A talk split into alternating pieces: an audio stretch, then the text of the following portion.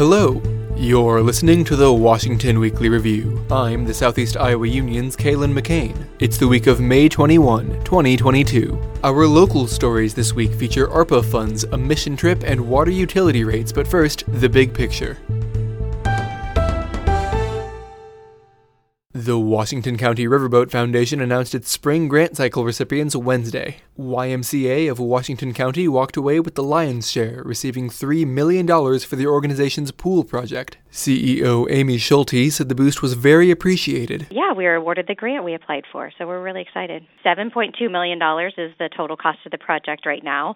Um, and so this puts us at 70% of the funding that we need to uh, complete the project the Riverboat Foundation, you know, they do so many great things in the community, and they've been such a huge supporter of the YMCA and our um, two projects that we've had now.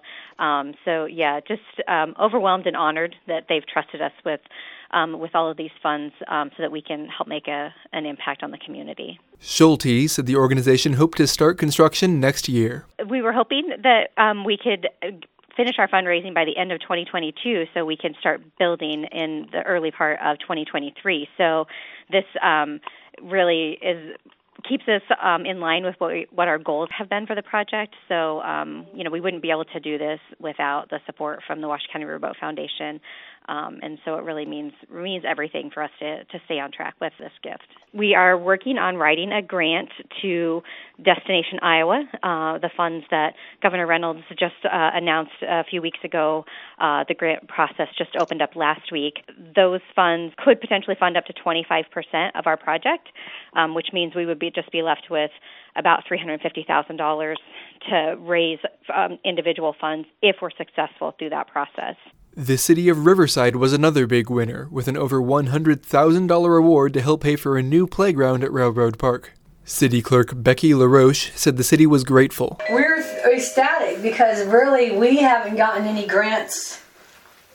The last grant we got from the Riverboat Foundation was for the, our room back here to finish off that room, and that was like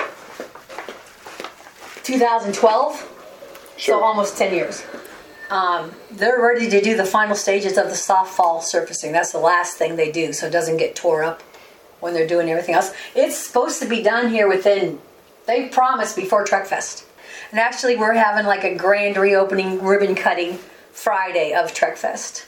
That's the big picture. Stick around for the local news after the break. Todd Hahn Construction is an award winning custom home builder with a 28 year history in the greater Iowa City area. Hahn's goal is to build you the finest quality custom home while providing you with a positive experience along the way. It's one of the many reasons they've been named the Iowa City Area Home Builder of the Year time and time again. A custom home is more than just a house, it's the culmination of a dream and years of hard work. Todd Hahn Construction makes that dream come true by always putting you, the customer, first. For more information, go to toddhahnconstruction.com. That's T O D D H A H N construction.com. Washington County supervisors slashed down proposed projects that would use American Rescue Plan Act money this week. Board members said phone upgrades should take priority. Supervisor Marcus Fedler said he was strongly in favor of a switch to voice over Internet Protocol phone lines. The cost to do so is currently unclear. Every time you establish a phone back in the day, it's a copper line, you plug in a phone, it goes to that copper line only. With voice over Internet, this data port becomes your phone. So wherever you have a computer that's hooked up to the internet, you can have a phone. Just it's that simple. There's a okay. switch there, and you plug it in, and it's a done deal. And it goes right into the system that's got its own IP address, and it, it links in. It's a complete change of thought process. Literally, everybody that has a computer at their desk can have a phone, and it could be dedicated to just them, and it would be their phone. The second priority is a new building for county offices at Orchard Hill. Board of Supervisors Chair Richard Young said it would be a lengthy process and likely cost more than ARPA money could provide. The building's going to be a long project, and we're going to have to bond for that probably anyway, for what Yeah, the cost we will. is. We will. We're going to have to. Even if we used all the COVID relief money, Oh, we're still going to bond. we'd come up short. Yeah. And if the public says no, then we start back to the drawing board, right? Closer to the bottom of the list are a series of proposals from the engineering department. County engineer Jacob Thorius said a new shop in Washington was top priority, with various road improvements coming after. I'm just trying to find stuff and what was realistic and throw ideas out there. I think building is priority. I mean, for me and for the county and then my and my office, and then if there's leftover money, take whatever you give me. Such leftovers are unlikely. Young said the county's $4 million from ARPA wouldn't cover everything, despite cutting down the list. I mean, seriously, if you figure all that up, I mean, it's all going to be gone in a heartbeat. It'll be well over the four Okay. million we're getting. Okay, well then we'll go with those top five for right now and see where we're setting. The United Methodist churches in Washington and Wapello are planning a mission trip to Mayfield, Kentucky, which was hit hard by a tornado in December. Wapello pastor Tim Johnson is organizing the trip. in between Thanksgiving and Christmas, Mayfield was hit by a devastating tornado that literally just wiped out a huge chunk of the town. When you look on YouTube, you type in Mayfield, Kentucky tornado, and there's drone uh, recordings showing what it looked like. It looked like a bomb went off in the in the whole town. The church, United Methodist Church, was interested in doing a missions trip this year. It'll be the first one in uh, quite a few years now. What we need to focus on then is rounding up volunteers and fundraising to go, and um, then we show up, work, and have fun along the way. Johnson said the trip would be non denominational and welcomed others to get involved. I do want to emphasize that anybody is welcome to go. They just need to contact me by before May 31st. So it's not just restricted to United Methodist. Anybody in the Washington community or anybody who reads the article can contact me and we can get them set up to go with us. We are not going to know until for sure exactly what we're going to be doing until about a week out, but we do know that there will be cleanup opportunities, there's going to be construction opportunities, and then there's going to be relational ministry. Um, and that might be helping with a vacation Bible school, that might be um, you know, working at a food pantry, that might be um, passing out bottles of water or just praying with people. Anybody who volunteers should be prepared that it is a Christian based mission trip. So we are going to pray with people. There might be some religious, a lot of religious conversation.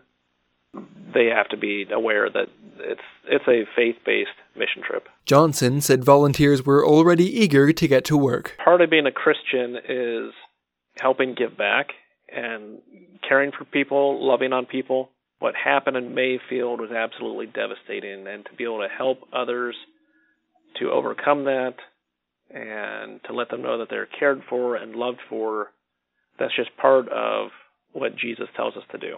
Everybody that signed up is very excited about it.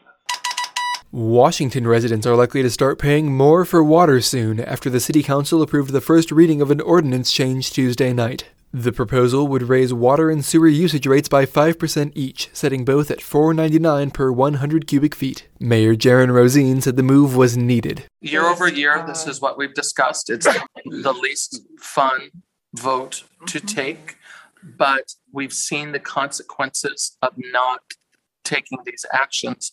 They include astronomical increases for not maintained city infrastructure. Rosien said approval was key to other aspects of city finances. I empathize with everyone's position that, uh, you know, it'd be fun to vote no, but our job is to vote according to what's in the best interests of the community as a whole.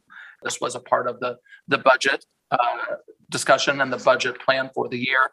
And to change course would require uh, significant changes in many other areas as, as a ripple effect if council saw fit to not follow through with what, what you did during the budget season. That's the local news. Stick around for the best news I've heard all week, right after this.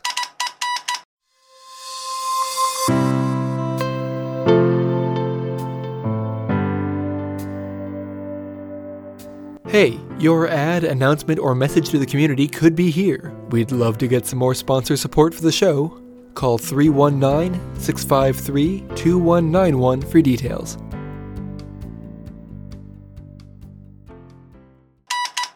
And now, the best news I've heard all week. This was the last week of school for Washington seniors. Staff bid students farewell at an award ceremony Tuesday night. District Activities Director Brent Van Wielden commended the graduating class.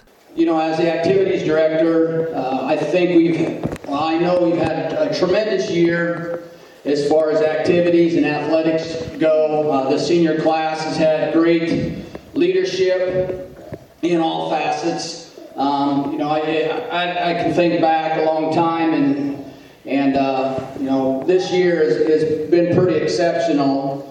Uh, in the fall, we won conference titles. In, in the winter, we won conference titles.